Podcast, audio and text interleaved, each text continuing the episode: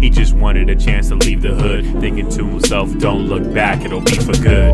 Rise up, inspired to be desired. Worked a 9 to 5, went to school to be a writer. He studied all nighters, conspired to stop suppliers. An investigator going undercover like the wire. Called his bluff, couldn't leave cause it was too rough. Looked around and said, fuck it, enough is enough. Now his purpose is virtuous. Found a crime boss and he was murderous overseas with the keys in a suburban plus. He knew he was the main guy. 80% of his people were locked up at Wayside. Stakes high, but he couldn't let it skate by. Every day it gets worse, there's no moment to waste time. Infiltrated the business and the operation, then became a witness with a proclamation.